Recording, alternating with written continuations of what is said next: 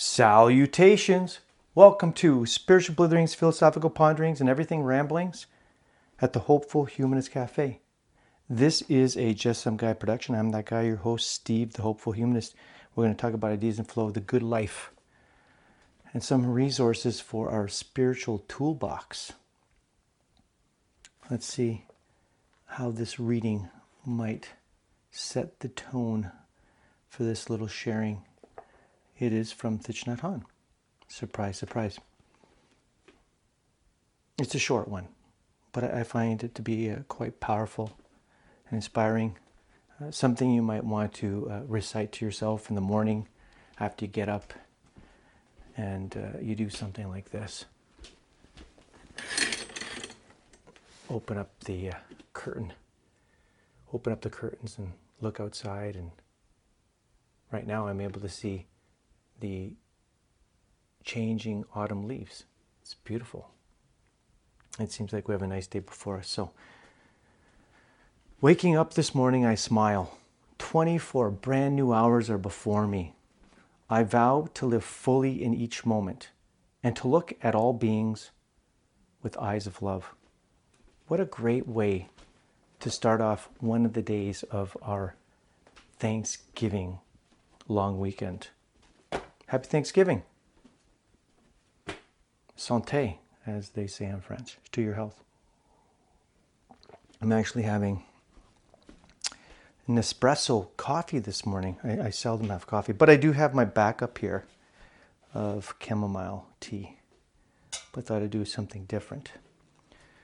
So, harvesting seeds of mindfulness. I thought I would start off with a little bit of a free association. And I invite you to do uh, this as well. You know, thinking about Thanksgiving. It's kind of maybe put the episode on pause and get out a pen and write down some words that seem to just be connected with Thanksgiving. For me, my Thanksgiving free association uh, for this episode starts now um, expectancies, non sequitur, interbeing wellness, self care, optimism, gratitude, chestnuts. Hey, why not have a chestnut fight? Start a new tradition. Self actualization. Nespresso coffee, family, laughing, talking, conversations, togetherness, good food, good smells, smiles, joy. Yeah, those are some of the things that uh, they come to mind when I think about Thanksgiving. I, I feel good. I mean, uh, sharing that little free association list. I'm thinking the same might be true for you as you created your little list. I, I think that uh, free associations are really nice ways to start off conversations. I think it fits in with this uh, Buddhist concept of interdependent co arising. And, and, and this um, idea, which I'm not going to get into, it's a big one. It's, it's more or less this idea that all things, in a sense, are in themselves um, causes and um, events, um, outcomes, effects, right? And so sometimes we might get a little too linear and, and, and see certain associations that seem to be apparent that jump out at us, and we forget. We, we, we don't see what's happening in the background and all the other things that have to be in place for uh, these co arisings to take place.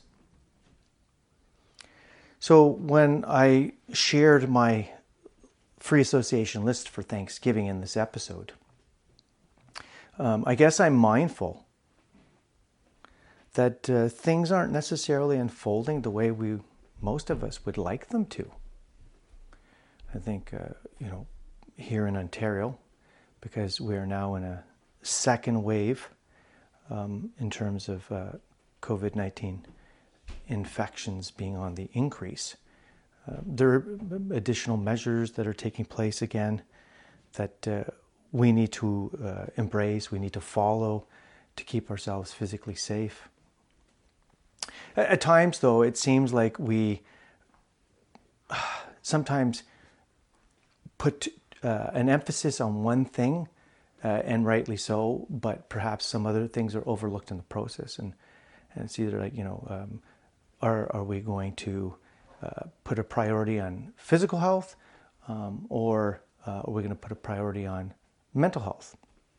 And I think the two uh, co arise, interdependent co arising. There we go. Um, and so we really need to be to be mindful about both of those things. And because we're doing everything we need to do to be physically healthy, um, some of those requirements, some of those really big asks, are creating a real vulnerability for others. I think for all of us, in terms of our uh, mental health, in terms of our well-being, um, in in a total sense, that includes uh, recognition of the importance of mental health. And so, I mean, right now, there are some things that we're probably feeling, knowing that we had these expectancies. So I guess I'm going to just digress just for a moment and just kind of uh, share uh, where I got this idea from of uh, expectancies. I think I've gone beyond the the theory itself as it has been presented by this gentleman called Kurt Lewin, um, who was with us from 1890 to 1947, and he came up with this thing called expectancy value theory, and uh, how it's related to um, the idea of motivation. And in terms of expectancy value theory, when I became aware of some of the studies that he did based on this theory he constructed, I walked away with a kind of, you know, take it and make it your own kind of. Um, I had one of those moments, and I walked away with this idea of, of, of expectancies, and that we go through life with expectancies. And I believe we have a number of expectancies uh, about um, different events uh, that unfold in our lives. And, and one of these would be Thanksgiving we have expectancies. Um, but in terms of the way uh, Kurt Lewin uh, proposed this expectancy value theory, uh, he said that uh, an expectancy, um, so he has a kind of a, he goes in a different direction with what an expectancy is, is an individual's judgment on their own capabilities uh, to do something. Um, it answers the questions can I do this task? and then in, in terms of a value, it a value is an individual's belief about the importance of something or the reasons why they may engage in certain tasks. And it answers the question, do I want to do this task, right? So when I became aware, and I believe he did stuff like he got people to start different activities, and before they were able to finish the activity, he asked them to stop. It was this um, planned interruption, and it resulted in a lot of people uh, during the study feeling this thing called frustration. they weren't ever able to complete a task. And when their efforts were thwarted, they started to experience these things called frustration, this feeling called frustration. And so when we, we kind of, we can take this idea, I think, of expectancy value theory and say, you know, there's this event coming up called Thanksgiving. We're all excited about it. But uh, this, this event has, um, in a sense, thwarted our uh, usual experience with this uh, long weekend. And uh, instead of like families coming together, families having um, dinner and conversation and laughing, uh, we are unable to do that. We are, I think, in experiencing a loss during this really um, precious interbeing wellness um, moment that we call Thanksgiving. And so, yeah, people are feeling frustrated, they're feeling isolated, they're feeling alone, they're feeling disconnected. And, and perhaps with all these measures uh, and all uh, the different uh, things we've been attempting to do since March, maybe some people are actually getting angry. Uh, maybe they're getting sick and tired of being sick and tired. And so this this is uh, something I think that we're kind of up against right now. That we had uh, or we have expectancies uh, about Thanksgiving. We have hopes and desires about how this this event would have unfolded, and because we have these uh, hopes and desires and um, expectancies about how things are going to unfold, we get a sense of certainty uh, about you know the way life is and can be. We, we feel safe. It's a, it's a compass. It orients us in terms of our movement through life, in terms of our movement through the year. And, and it marks an occasion where we, we're celebrating something that's really important to us, and that's the, the idea of connecting as family. And we're doing it around uh, the dinner table, and, and perhaps we're watching like a, uh, some traditional family shows together, and it's just a real precious thing. So we can see now that we're, we're at a difficult point and, and we're going to have to be creative and we're going to have to engage in something that's going to allow us to uh, take care of ourselves. So now I'd just like to invite you to take a moment to write down uh, for yourself, kind of put the uh, episode on pause and write down for yourself uh, what you think would be a good definition for self-care.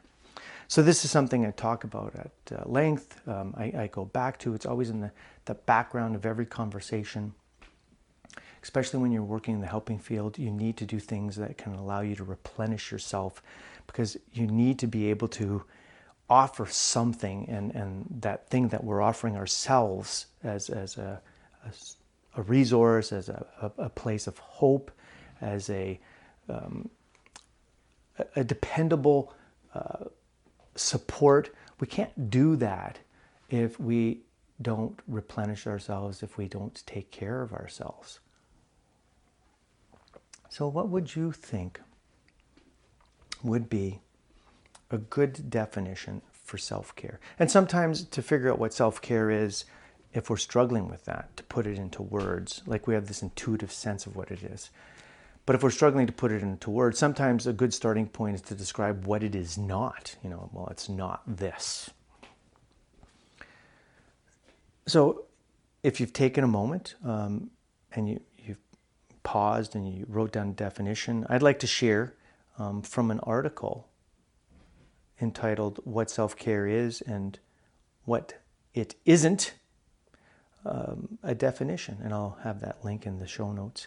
What is self care? Self care is any activity that we do deliberately in order to take care of our mental, emotional, and physical health. Although it's a simple concept in theory, it's something we very often overlook. Good self care is key to improved mood and reduced anxiety. It's also key to a good relationship with oneself and with others. Okay, so what are some things that we might need to do, we might need to practice in order to bring good health into our lives? Because we're up against some really difficult uh, feelings because of the reality that COVID 19 has presented in terms of this disruption in family, the disruption in connection. Well, I, uh, I started to read this book that I've been referencing um, for the last uh, number of episodes I started reading it, I think, around four weeks ago. For me, I, I, I don't rush to try to get through a book, I try to savor it and um, just sit in thoughts for a while. And right now, I guess I, I was thinking about the fact that uh, without effort, it, it, it's going to be quite easy for most of us to not be doing well right now. The circumstances have been established uh, as such that uh, it's going to be difficult to be healthy right now. I've shared that many times before. It's hard to be healthy in this world. The uh, pace of uh, living, uh, we move at an accelerated pace. It's unsustainable. We have too many things on our plate. Uh, we share that each and every one of us is uh, three steps away or less from perhaps a breakdown. And uh, so I, I, just want to highlight some um, ideas connected to this idea of store consciousness mind consciousness that could hopefully allow us to engage in this thing called flower watering, where we selectively water seeds of mindfulness as opposed to seeds of affliction. I think it's you know on the surface a uh, a simple concept, but I think that uh, because I'm I'm new to uh, exploring the the expansiveness of uh, Buddhist thinking that uh, some people would correctly say that um, what I'm what I'm offering here is definitely an oversimplification. But I think sometimes starting from something quite simple is a great first step before we dive into the depths of something. So yeah, I, am going to just share with you the the idea of this model of thinking, um, this frame uh, of thought, and, and share how I felt that kind of overlapped with my experience of uh, this Thanksgiving weekend. So, in terms of uh, store consciousness, mind, mind consciousness, there, there's this uh, kind of conceptualization that each and every one of us, the Buddha included, enlightened souls and self actualized souls alike, um, have within us a a part of consciousness that we could we could identify or call store consciousness. And in this uh, part of our consciousness, there are seeds, seeds of affliction and seeds of mindfulness. And as I said, it, it, there are seeds of affliction and seeds of mindfulness in all souls alike, enlightened or not. And so this was a challenge that the Buddha himself was up against, that he had as well seeds of affliction. So these seeds uh, are, in a sense, dormant. And we can imagine the store consciousness as being uh, a garden, and that there are all these seeds that are that have been planted in the garden, and they're dormant. But there are things that could happen, um, like uh, the sun can come and water could fall, and it will water some of the seeds that are stored in our consciousness. And sometimes the uh, things that are watered would be seeds of affliction, and sometimes the things that are watered would be seeds of mindfulness. Now, often, because we don't have mindful practices in, in place, instead of living proactively and deliberately, uh, consciously, um, sometimes our lives are more reactive, we're more on automatic pilot, and we might see that seeds of affliction are being watered and nurtured. So these dormant seeds of affliction, like disappointment, like isolation, bitterness, sick and tired of being sick and tired because of this COVID 19 reality, they're watered and they grow and they stretch and they grow out into mind consciousness. And they establish them, uh, as the Buddhists would say, as a mental formation that we can then recognize, we're conscious of, we experience it as a feeling, as a perception. And that this then can, because it's powerful if we're not careful, can then start to shape the way we move through the world, how we affect other people the things that we do.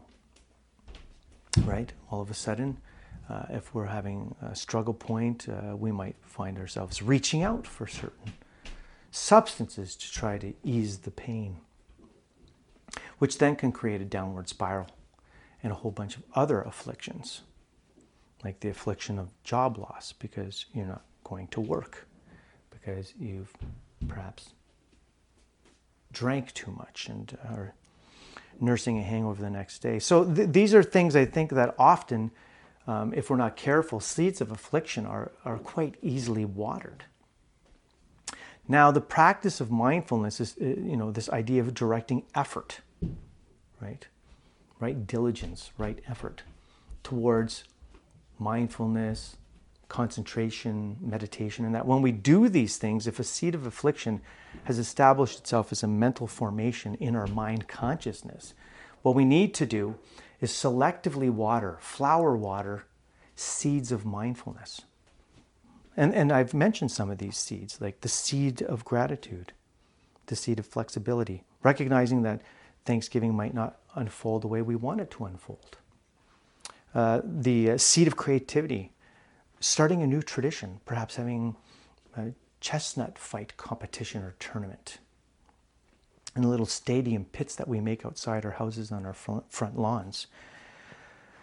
It, uh, we might want to uh, water the seed of letting go, letting go of um, our preconceived ideas of what Thanksgiving should be about, and the starting of new traditions. Uh, we might want to water, selectively water the seed of optimism, and we can do that by finding something we're passionate about and pouring ourselves into it, and practicing gratitude, reminding ourselves of things that we're thankful for, and uh, watering the seed of connectedness. If we practice mindfulness and we water these seeds of mindfulness, they too can reach upward into mind consciousness. And mindfulness then becomes uh, an energy that can embrace the energy of affliction and restore us and create a, a place of inner peace. I just find this fascinating. And I, I thought that, you know, it was it's something that perhaps could be really helpful to share during the Thanksgiving day long weekend where things might not look like they usually look. But if we flower water, selectively water the seeds of gratitude, like right now, if we're honest with ourselves, if we embrace that mindfulness, we, we should be able to identify concretely, specifically, with detail, those things that bring us joy and gratitude. And if we water that seed of creativity, well, first, water the seed of letting go, the, uh, the idea of the way things should be because of our expectancies. And we're compassionate with ourselves. We realize that we have these expectancies because these hopes and desires allow us to have a sense of what to expect so we can navigate this world when it becomes difficult. And it can create safety and a sense of certainty in a world where we should never forget the serenity prayer.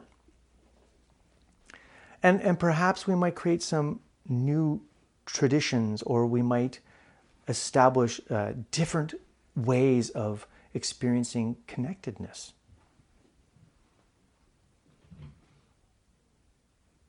This would be a way of fostering that interbeing wellness that I talked about previously in another episode. Now, I, am personally looking forward to diving a little bit more deeply into this idea of store consciousness, mind consciousness, as it relates to all the different Buddhist psychological ideas. But I think there's a place for that first step, this initial discussion, the planting of the first seed, the tip of the iceberg conversation and I'm hoping that it might inspire those listening to really dive deeply and to explore what self care might mean to you and how it can manifest itself. and to be aware of those expectancies that might hold us back or might create a overpowering sour note for what otherwise could be an amazing long weekend that just takes an unexpected form, a form that we didn't anticipate, but a form that's nonetheless beautiful. There are things that we can do that, if we do them, will allow us to water the seeds of mindfulness and to experience joy in this here and now moment. And there are things that, if we do them, will extinguish the possibility that we might water the seeds of mindfulness in this moment. So, I am encouraged to embrace some creativity, some flexibility, some optimism, and to let go of my thoughts about what this day should be and recognize that it's a beautiful day. And that this day can be a wondrous day, uh, that the present moment is a wondrous moment. I'm going to include uh, some different links in the show notes uh, for you to check out. But ultimately, this moment was about one soul sending out some warm fuzzies to some other souls during this Thanksgiving day long weekend, and the hopes that we still might find our smile we still might have some wonderful conversations that there's a hearty meal waiting one way or another, um, even if it happens to be a form of uh, stone soup, um, because we're just taking what we have and making uh, something unique uh, because it's the leftovers that are in the fridge. And that you might do something just to reach out and to